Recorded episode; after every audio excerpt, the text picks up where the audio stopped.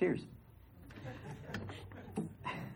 Once a month, uh, Row and I want to preach together, and we want to talk about um, marriage. And for some reason, the um, mission statement is just proudly up there on the screen. Um, but we want to talk on marriage once a month. We want to share about our own experiences, but primarily we want to share about the Word of God and what Scripture has to say about marriage.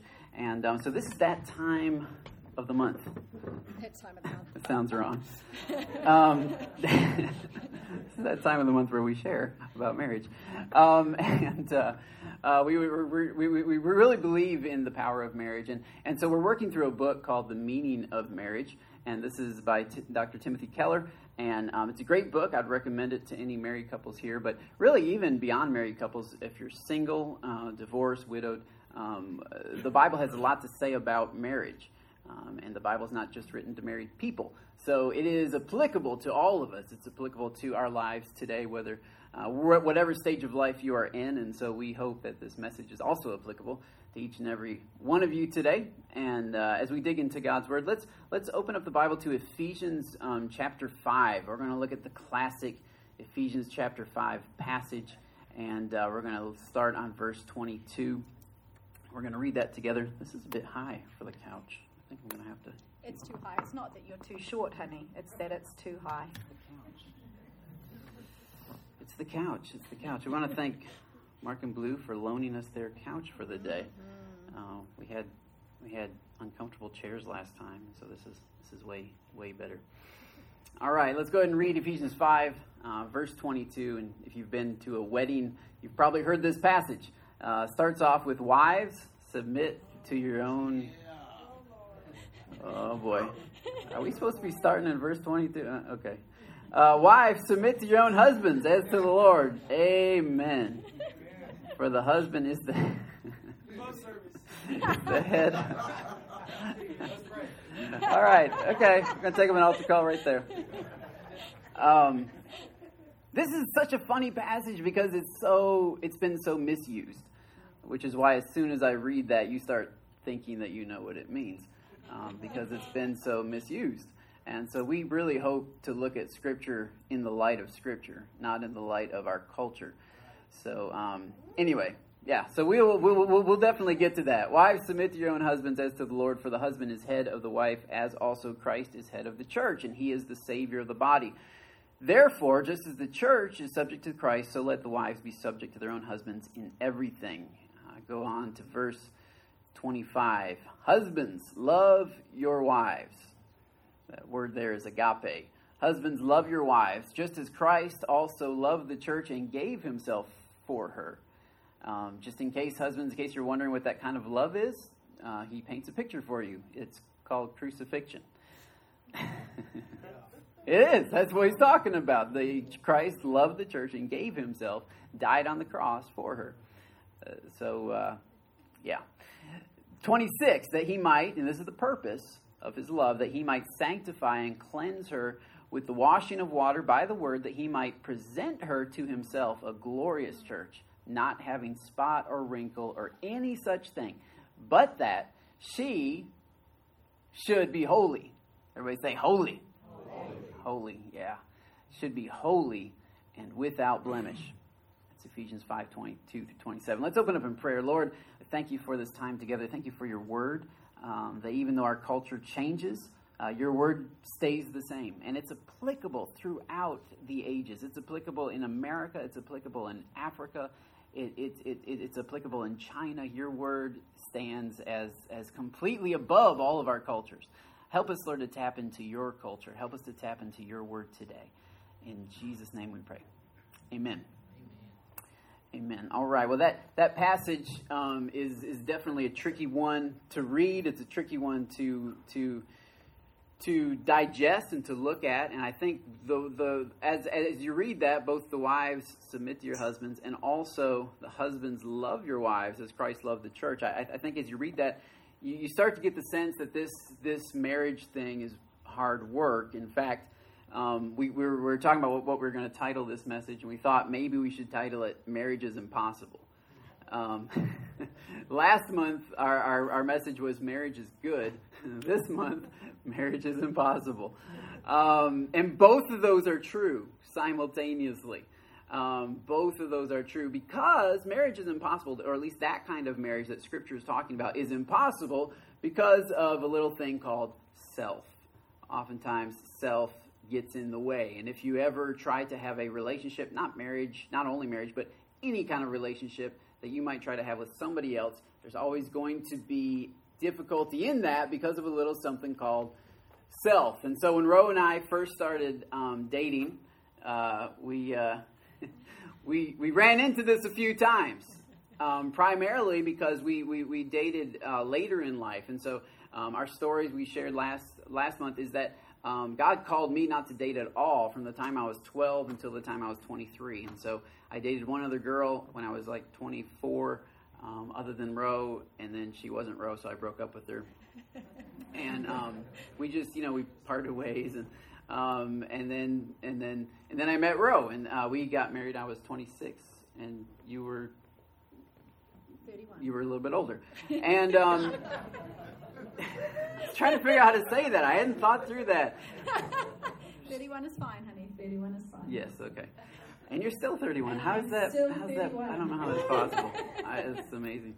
Um, and so we we we we we, uh, we, we, we, wanted to uh, make sure that, that our, our, our relationship was was worth it as we were dating.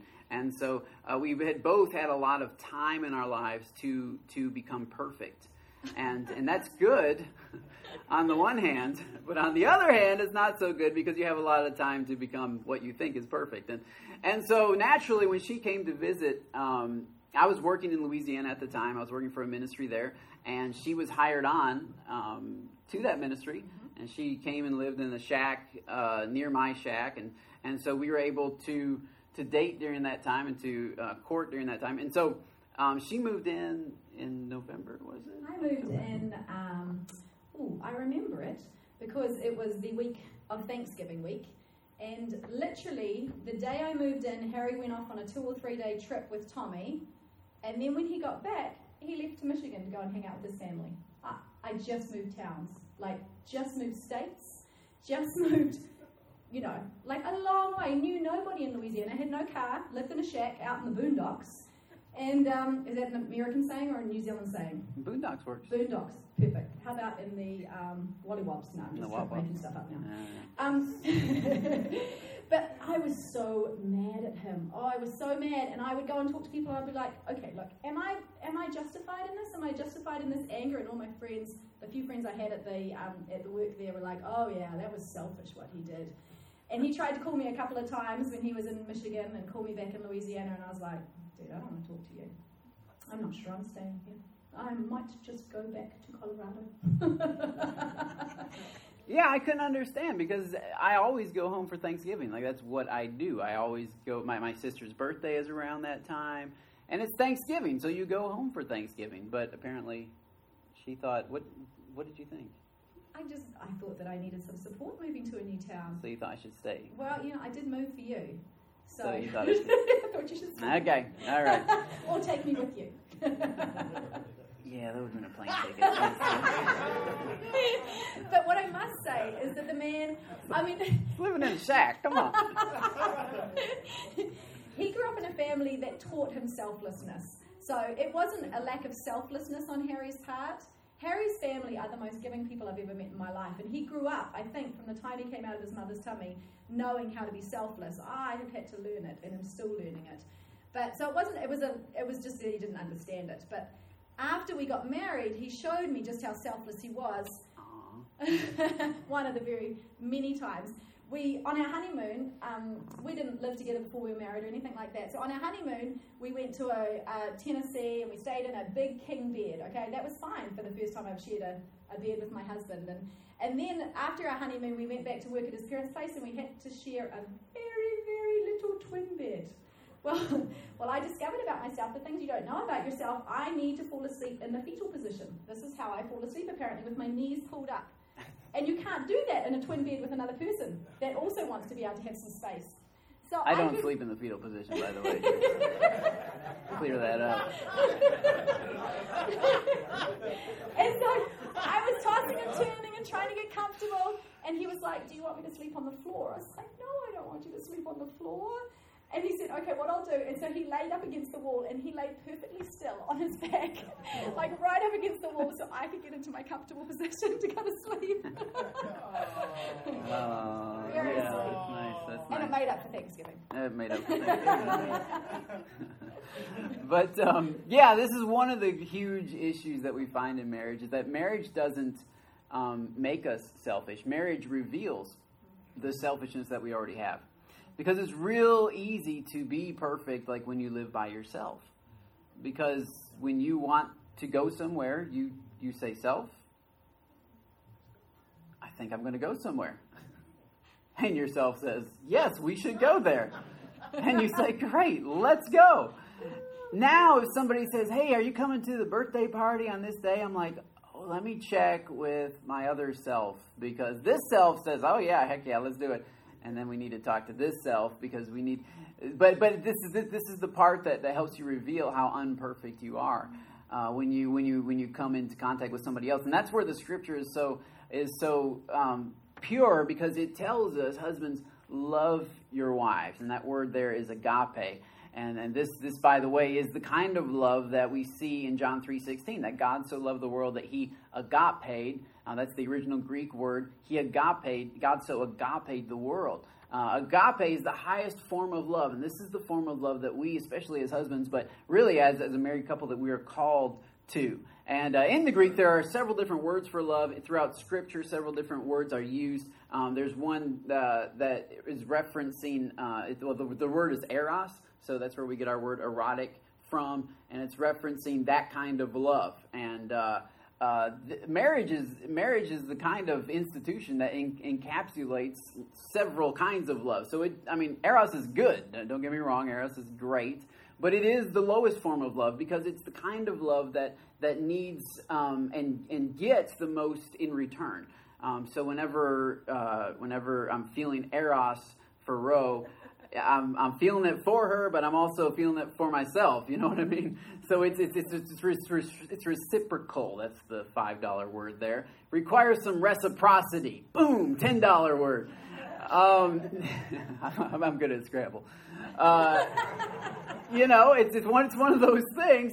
It's, it's it's it's a give and a take, but there's also a take. But that's why it's the lowest form of love. It requires a lot of give and take. But then the next uh, kind of love that the Greeks talked about was called phileo. And phileo is the Greek word for what is uh, known as friendship, what we would call friendship. It's a it's an attraction, it's an affinity. There's no eros involved. It's it's simply I just like hanging out with you. I like being with you. I, I you, we both like some of the same things. Uh, we both like to watch uh, documentaries. We both like uh, ice cream. We both, I don't know, there's, there's a few things we both like. We both like to go out to eat. We love Cheesecake Factory. Come on, somebody. Uh, Godiva cheesecake is just good. Um, and so, you know, there's friendship can evolve from that. Um, and you have an affinity with somebody. Uh, but still, that's, it's not the highest form of love because friendship still requires some reciprocity, some give and take. For instance, I could say that I am friends with Michael Jordan, but that would be a lie. I like Michael Jordan. I think he's amazing, changed the game of basketball, but he never returned my fan mail. So we are not friends, you know, because there's no reciprocity. There's no, there's no give and take there at all. It's just me adoring Michael Jordan, you know? Uh, that's just kind of the way it goes. So, uh, friendship still requires some give and take, but agape is the kind of love that, that, that doesn't require any, any taking. It's simply a giving. It's simply uh, finds its fulfillment, it finds its reality in, in giving. That's why God so agape the world that he gave his only son. So he wasn't looking for something in return, he wasn't looking to get something from us, he was looking to give something to us. That's the kind of love that marriage uh, should be based on. Now, most of the time, uh, in our society and in our culture, we start off with eros. So we, so we scan the room to see who we are eros, who are feeling some eros for. And uh, we automatically discount, you know, some people because they're not quite at the eros level, you know. And uh, you're giggling at me. No, it's all good. Okay, so we automatically discount them, cut them out, and then we go talk to the people that we're feeling some eros for to see if there's any possibility for phileo, right? Any friendship there. Like, do you do we like the same things? Uh, do you like ice cream? Do you like Cheesecake Factory? Would you like to go to the Cheesecake Factory with me sometime? You know, and then from there we see if that phileo or that friendship can kind of blossom into something for a lifetime, and that's actually uh, sort of the opposite of a positive way to do it because oftentimes we never really get to agape. We never really learn how to love somebody without seeking something, without getting something. Maybe it's, maybe it's just friendship, but we always want to get something out of this. And so when, when God speaks to husbands and says, Love your wives, he's not saying eros, he's not saying phileo, he's saying agape. He's saying just love her without getting anything in return. That's the kind of love that Jesus has given us, and that's the kind of love that He calls for. And so, this is something, honestly, that whether you're married or not, you can practice this right now. This is this is what I encourage teenagers to do. Teenagers, uh, if you're if you've got any teens in here, man, learn how to agape your brothers and your sisters.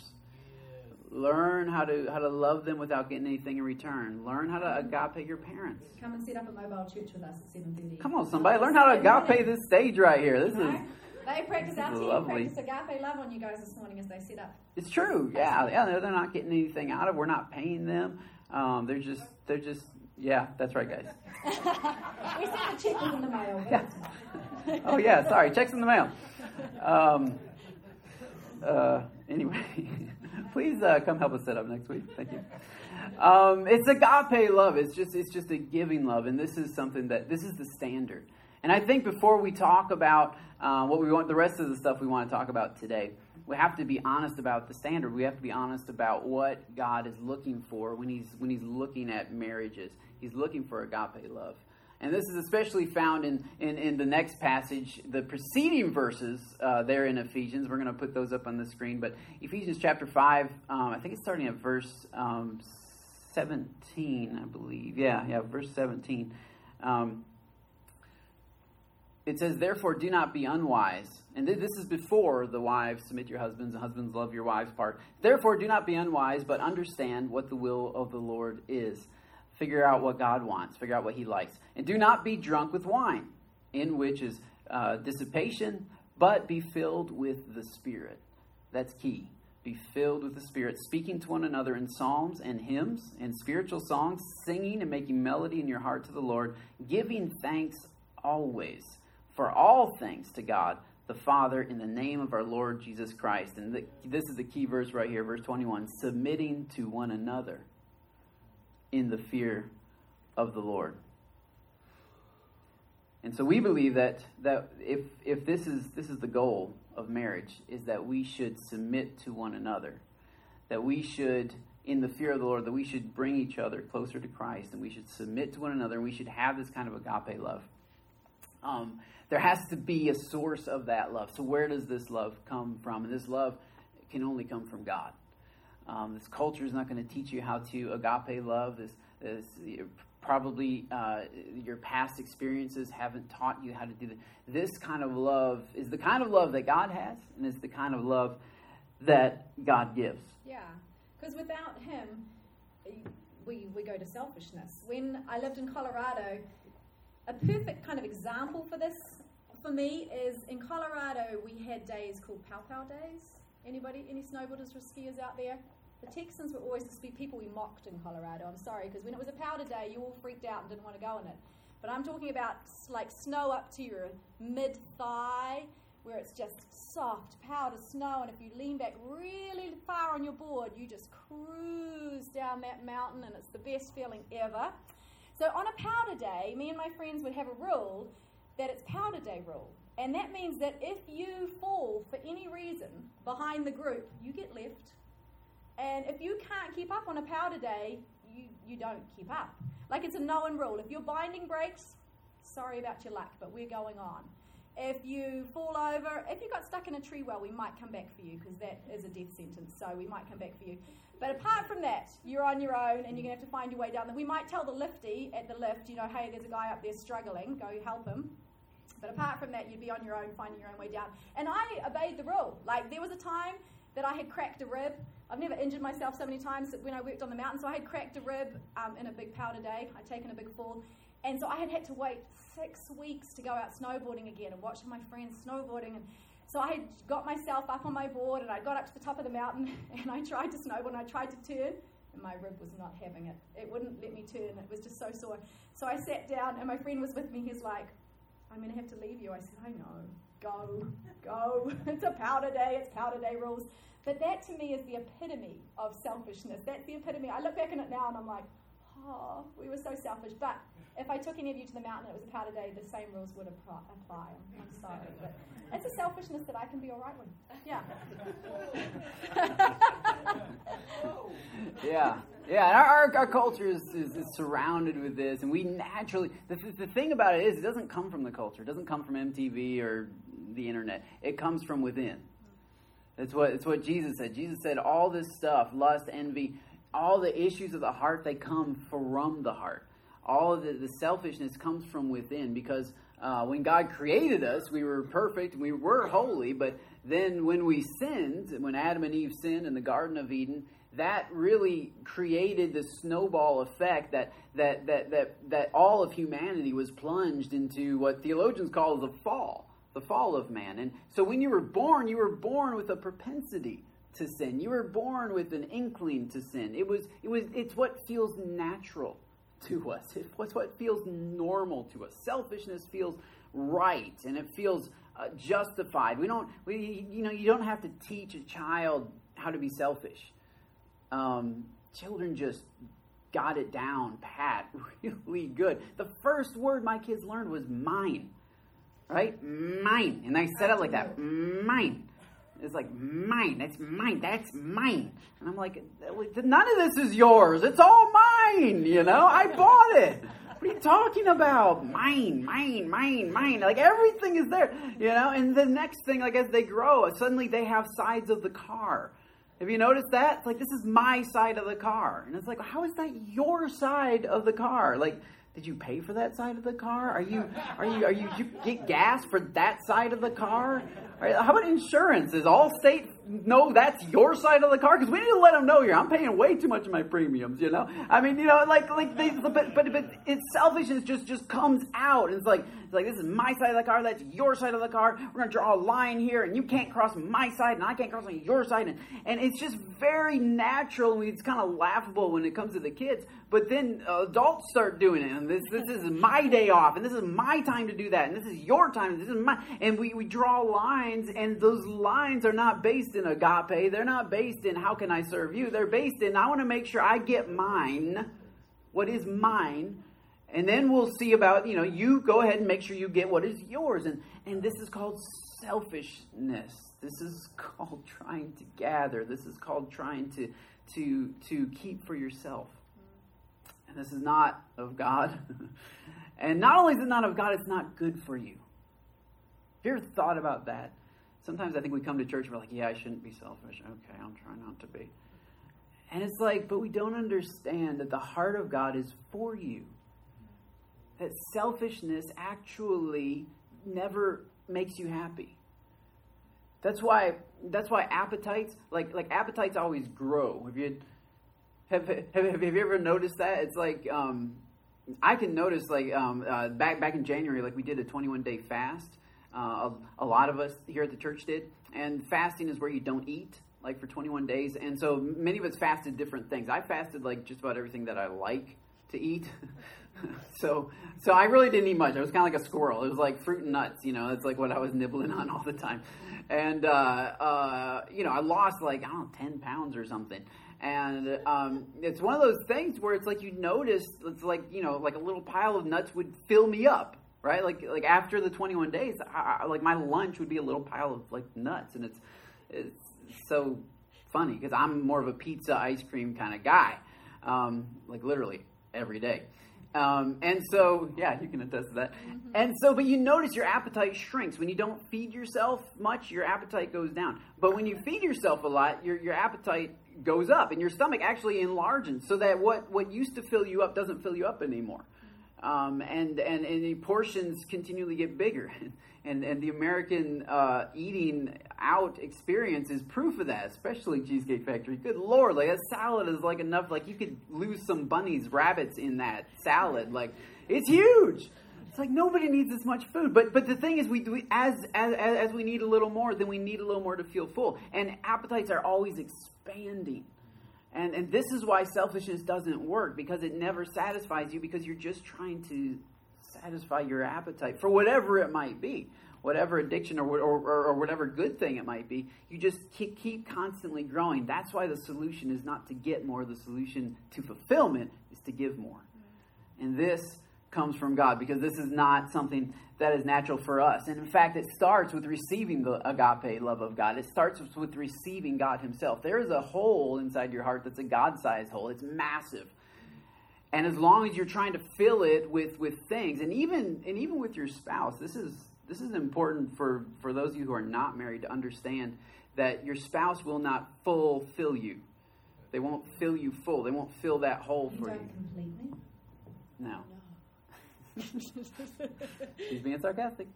Um, I, I just had to clue them in. Yeah, uh-huh. I see that I missed it. um, no, no, no, no. It, it doesn't. Like uh, another person, another person cannot fulfill you. Another person cannot complete you. Yeah, and for me, when I um, I had never been a girl that was desperate to have children and to be the homemaker and all of that sort of stuff. I started in full time ministry when I was um, 18 years old, and I loved being in full time ministry. I always thought I would get a, a man who would um, be the guy that stays at home, and I, I, really wanted to grow my children on the windowsill in little pots and repot them every month. That was just my plan, you know. And it's kind of spacey, yeah, kind of uh-huh. futuristic. But I'm an optimist, so don't worry. And um, and when it came down to it, and we had our first child, Madden, I really struggled to be a stay-at-home mum. I struggled to feel fulfilled in that. I got bored really easily. It was just me and a little baby, and there's only so much googaring you can do. And then they go to sleep for two hours, and what do you do with yourself at home all alone? And so um, I really struggled. And when I was pregnant with our second child, Micah, we were doing a Bible study, a Beth Moore Bible study, and God showed me that I found a lot of my fulfillment in fun. Um, you know, I had been a snowboarder, a rock climber, a mountain biker. Uh, in ministry was really fun for me. All of these things were high fun activities for me. And being home alone with a little baby apparently was not a high fun activity for me. If I'd had three other mummies with me, that would have been great. But all by myself.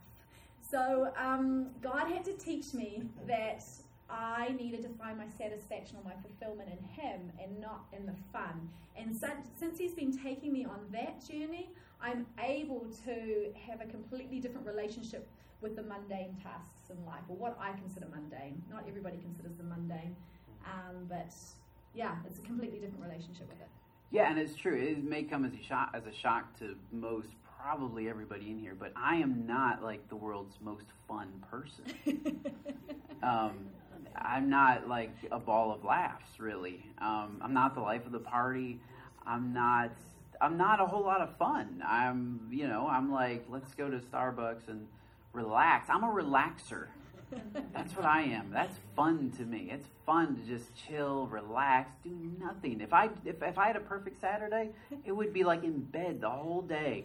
That's my Saturday. Hers is like snowboarding and going and doing the other stuff that makes you sweat and and I'm like, that doesn't sound like fun. So, um, so right off the bat, you know, I believe that that that she had she figured out that I was not going to like fulfill that that fun, a lot of that fun it was aspect. Perfect. It was strategy on my part because if we ever go to the mountain, guess who will be fine with staying with the kids in the hotel room? and guess who will be on the powder? We're gonna be getting hot chocolate and and yeah. It was strategic, honey. Okay. I picked you because you were dull. No, just kidding. that ain't right. That ain't. That, I didn't. I didn't say that. I just said I wasn't. All right. Well, couch is getting a bit small, isn't it? Uh, got a bigger couch, blooming. just kidding. Just kidding. but the truth, the truth is, you have to find your fulfillment in God have to find your fulfillment in God. Otherwise, you'll always be complaining that your spouse doesn't love you enough, that your spouse doesn't support you enough, that your spouse isn't fun enough, that your spouse, you know, isn't enough because your spouse is not enough to fulfill you, to complete you. Only God is enough to fill the God sized hole in your life and in your heart.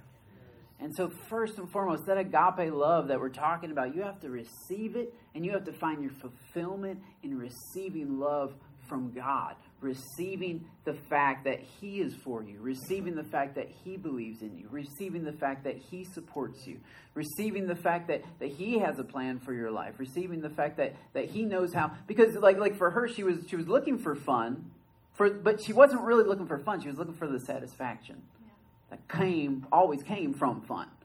And so we often assign things, and but we're not. It's not really about the thing. It's about satisfaction. Like that's really what we're looking for, and that is what Jesus offers: satisfaction to every soul. Yeah, because when our satisfaction is not in God, when things go wrong in our life, we um, we can't we can't bounce back. We can't handle it because we when our source of fulfillment is taken away, we get depressed, we get mm. anxious, we get um, you know, we don't have a source anymore. That was our source of feeling healthy and feeling well. Um, a good quote in the book that we've been reading, The Meaning of Marriage, says, We must have a sense of being loved so deeply that when we are wronged, we are able to forgive. It's that well that is so deep in God that it never runs out. So if my source is God, then I'm always going to know I'm loved deeply. I'm always going to have that ability to draw from Him yeah. to forgive and to keep giving when I need to give. It's true because marriage is you're going to have conflicts. Surprise. Um, you're going to have conflicts. You're going to you're going to butt heads. You're going to have issues that that that that arise, and and really, you know, we we we talk about mutual repentance, mm. mutual forgiveness. It's like it's it's it's an every it's almost everyday thing. There's a constant stream of of little things that she does that could offend me, and little things I'm sure that I do that could offend you, and and and hurt you. But when you, as as Keller says, when you have such a, a knowing of being deeply loved, it enables you to look over some of those little things and even big things. Um, I mean, I've I've sat across across the room from people who've who've gone through much bigger things than I've ever gone through. I mean, uh, one guy I talked to, his wife had had multiple affairs, multiple different people, and this was the third or fourth. This was the fourth one, and he was just in tears. And and you know, I said, man, nobody's going to blame you for whatever you choose to do. But uh, let me just tell you, God can restore even this marriage. Yeah. Like you know, if you if if if, if and so and and, and and and and so I said I'll be happy to meet with you every week, and so we began meeting, and we didn't really even talk about marriage. We just talked about God because when God fills that, that hole in your heart, you, you have so much more grace for other people. Mm-hmm. And through our meetings together, God did restore, first of all, restored him.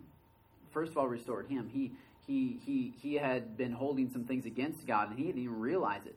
And so, first of all, God restored him and he began receiving the love of God. And after he received the love of God, then he was able to extend that to his wife and, mm-hmm. and they were able to work on it together. And, and and through the it's not just a month or a, or a year but i mean it's years of having to let things go and change and and, and, and, and forgive honestly. Forgive and forgive and forgive.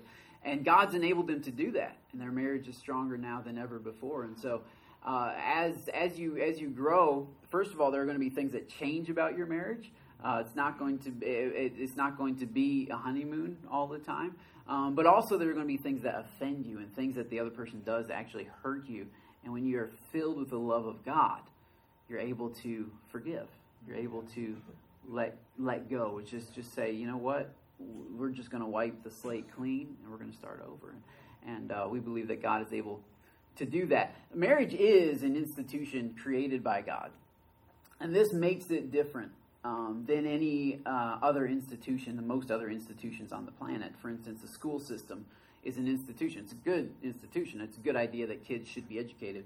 But that's a man made institution. And so man made institutions are built, first of all, on man rules, on, on man hierarchy and man authority. And and and that's that's fine. That's that, is what it is. But a marriage is actually it's a God made institution, which means it's built on God rules. So uh, it'll never work unless we begin to emulate God.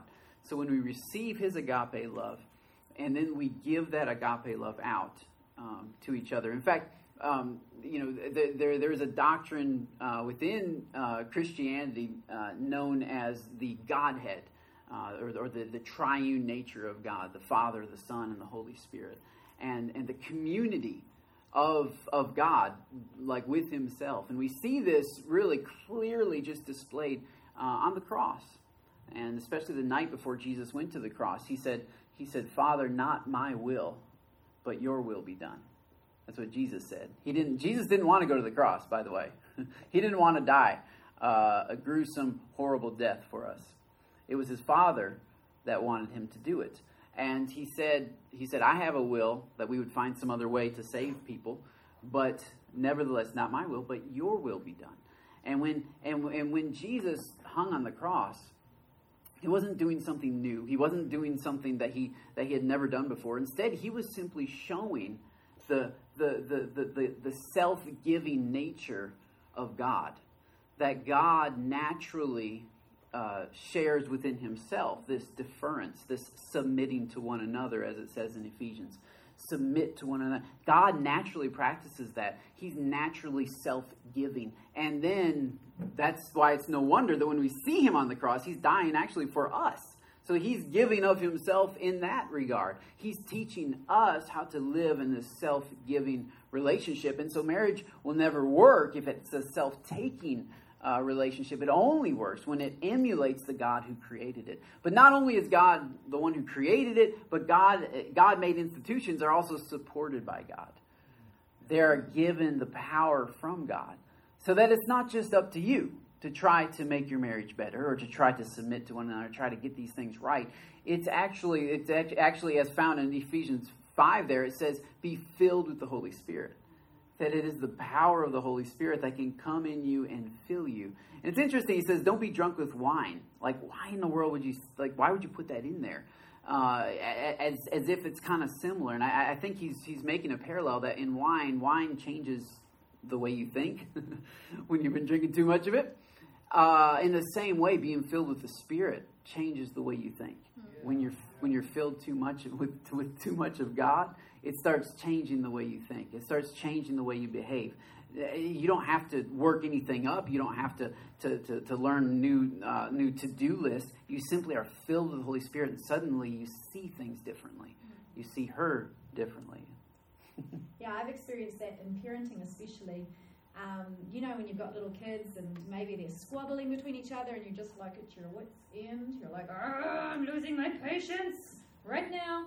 So God has been teaching me over the last few years um, about right in that moment saying to my children, being honest with my children, and I say to my kids, you know what, babies? Mummy needs to go and spend time with God right now because I've run out of my patience. My patience is gone, but I know God has got patience He can give me. So I'm going to go and get filled up with His patience. I'll be right back.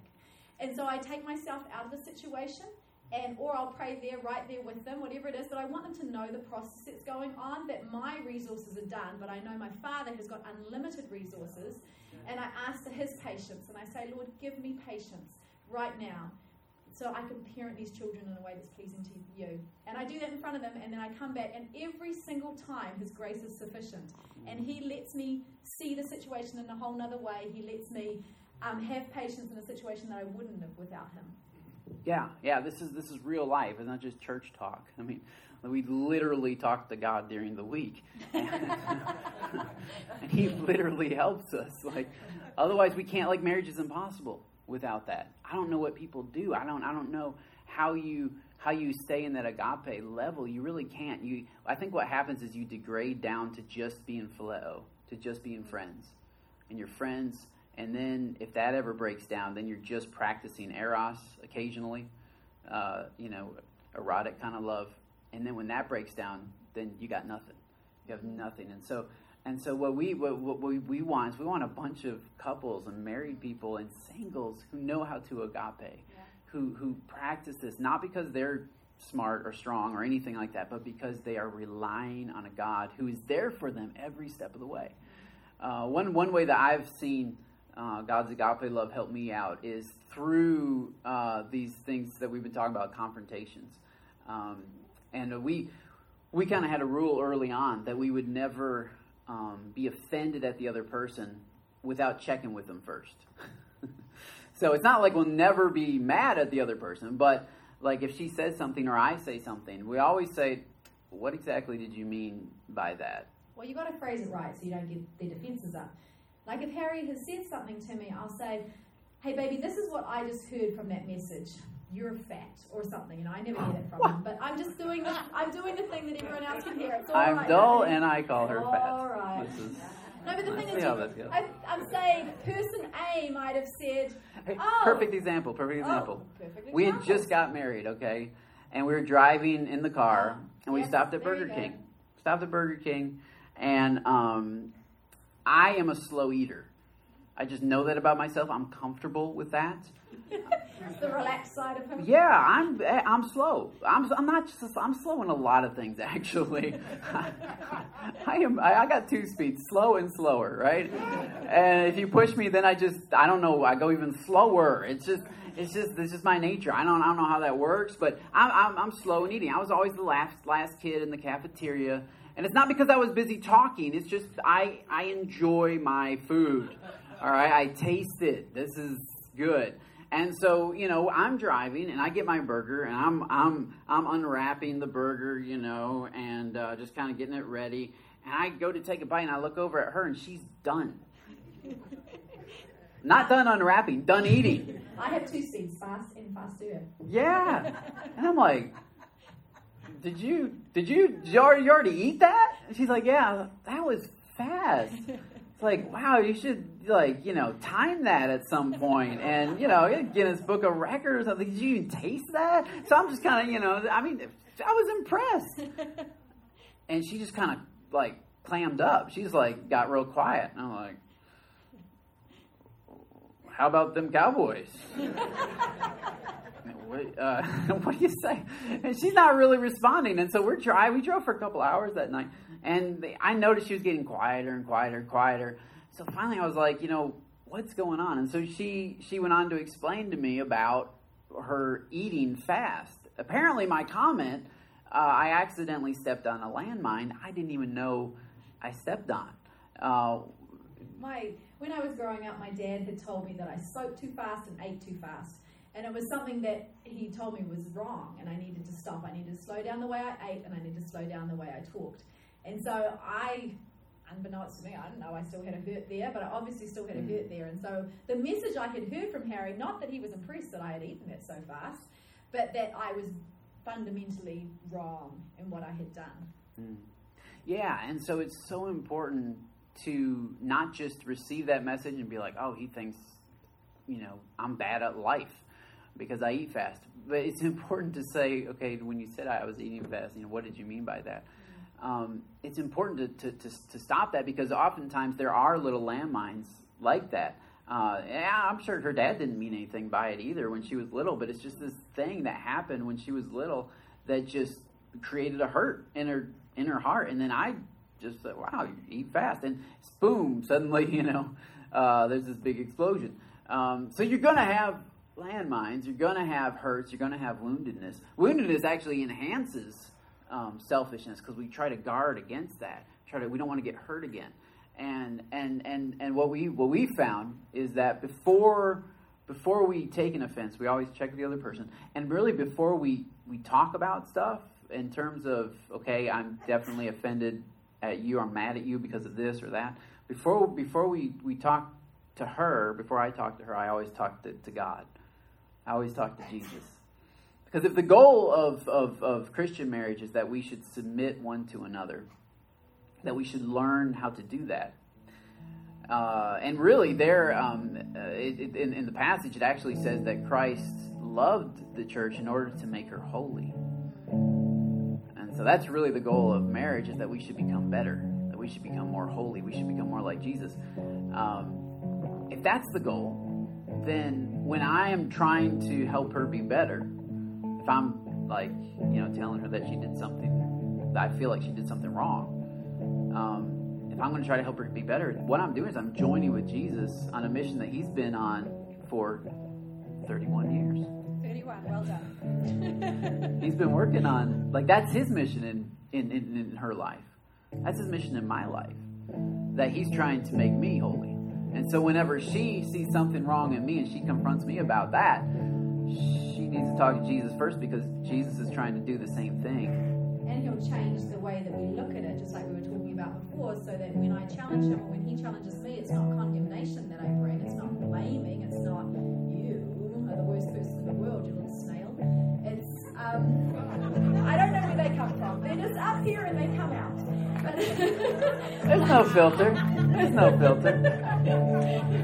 I wonder what word was coming. Snail. Nice. But instead, I come with conviction and I come with God's grace as well. He does it to me. Yeah, and that's something that, that as I was growing up, my mom always, my mom and dad always told me, uh, if you're 1% wrong, then you're wrong. Any kind of confrontation. I had a brother who's three years younger than me. He's the complete opposite of me. And that always seems to happen in families. And so we had a lot of opportunities to, to clash. And my parents always said, okay, when you're clashing, remember that if you're 1% wrong, you're still wrong. Because we always want to focus on the 99% wrong that, that he or she is. And like, if they just if they just fixed that, then I wouldn't be my 1%, right? Like my 1% is a direct result of their 99, you know? They need to fix their 99. But this is why it says submit one to another. That we should repent one to another. That we don't just come into conflict. We don't just come into uh, this, these fights, because you are going to have fights. We don't just come into fights looking to get the other person to be the way I think they should be. But rather we say, that's why we go to God first, and He shows me, Harry, you're actually like 15, nearly 16% wrong in this one. You know, there was, there was definite, you know. And so first I repent of whatever wrong I am, of whatever wrong I was, whatever wrong I have been. And, and, and that allows, that allows me to be able to approach her and allows us to approach each other not from a, I want you to be like me. Because the truth is, sometimes people are annoying. Well, it's a church. You got to tell the truth in the church. Shame the devil. Sometimes people are are annoying. Like like you know like like like there'll be a guy in the far right hand lane, and he wants to turn left. It's like, why did you get all the way up to the light on the far right hand lane, and then decide I have to go left? And so instead of going down and turning around that street and then turning right, they'll turn their blinker on and they'll just slowly make their way across all, you know, four lanes of traffic. Like, I have to do this. I can't do anything else. I just have to, I have to go that way. And I'm behind them going, just, like, people are annoying sometimes. But the truth is, not all annoyances mean that they should change. Sometimes when somebody's annoying you, there's a reason why you're getting annoyed, and you need to check with Jesus as to why that is. Because Jesus even annoyed people. And he was perfect. I mean, he did. The problem is the people he annoyed never thought that they were wrong. No, we can't. No, he's he's messed up, man. That guy, but Jesus, Son of God, dude, he is he's messed up. Us, we're right. We're definitely right. Absolutely, 100%, totally right. They didn't allow the annoyances to change them or challenge them. And say, wait a minute, maybe maybe I'm wrong. Maybe there's something wrong in me. They didn't allow that. And so the secret, I think, to to living this kind of agape life, to living this kind of agape marriage, is to first always go to God. Allow Him to pour His love in you. Allow Him to challenge you. Allow Him to change you into the person He's called you to be. Would you bow your head with me right now? We're just going to close in prayer. And I, I just feel like God's speaking to some people today about that love, that the first step is to receive. First step is to receive the love of God, to know that you're loved so deeply, to know that you are accepted so freely. And obviously, you know, to admit that, man, I'm I'm selfish, I'm messed up. I'm probably more messed up than I ever thought I was, but I'm more loved than I ever thought I was. And that is the gospel. I mean, that is the, the, the transformation power of Christ that, that He brings in this realization. Oh my goodness, I need to change. But then at the same time, wow, I am still loved. I'm still pursued by Him. And He is going to give me the power to do everything that He's called me to, to do to be. And so that's the offer. That's the offer today. And if you'd like to receive that offer of salvation, I'd love to pray a prayer with you. Maybe you've prayed it before, maybe you haven't. But we always give this this opportunity that if you'd like to pray with us, just raise your hand, just put your hand up, and so that we can see it. Yeah, sometimes it just takes that that boldness. little guy raising his hand. That's awesome. Anyone else want to receive the love of Jesus today? We'd love to walk you through that.